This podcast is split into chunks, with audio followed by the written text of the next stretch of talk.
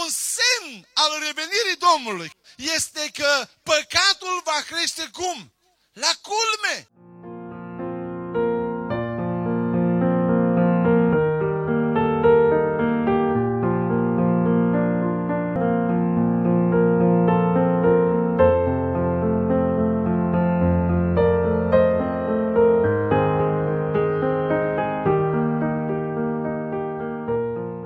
Vreau să vă spun ceva legat de vremurile care le trăim.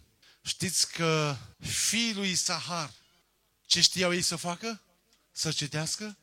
Vremuri. Noi nu suntem fiii lui Sahar. Dar ca unii care ne place să privim în Scriptură, am vrea să vedeți ceva. Este extraordinar. Eu am rămas șocat. Versetul 11 din Genesa 6. Cuvântul acesta îmi tot sărea în minte silnicie. Haideți să uităm pe Dex să vedem ce înseamnă silnicie. Fraților, m-am îngrozit. Pământul era stricat. Spune că o parte din el, jumate, trei sferturi, pământul era tot stricat înaintea lui Dumnezeu. Un semn al revenirii Domnului, că vouă vă place să auziți astfel de lucruri. Un semn care ne arată este că păcatul va crește cum? La culme! Faptul că Domnul a hotărât nimicirea pământului era că pământul era cum? Stricat înaintea cui? Înaintea lui Dumnezeu. El hotărăște lucrul acesta. Dar auziți, pământul era plin de sâlnicie. Știți ce înseamnă? Constrâns.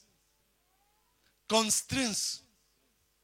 Haos și violență. Ce trăim noi astăzi? Prin vaccinul acesta, ce vor ei să facă în viața noastră să ne constrângă? Ce vă spune vouă cuvântul acesta? Dacă în perioada lui Noe, când noi a fost izbăvit și a spus aici fratele Oniță, ce înseamnă cuvântul acesta constrâns? Doamne, noi aici nu spunem, știți, va veni la ceasul cu tare. Nimeni nu știe, nici ceasul, nici ziua. Dar ceea ce vrem să știm noi este următorul lucru. Eu îl aștept pe Domnul. Tu îl aștepți pe Domnul. Inima ta să fie pregătită. Că vine la noapte, că vine la a patra strajă, inima ta și inima mea să fie gata.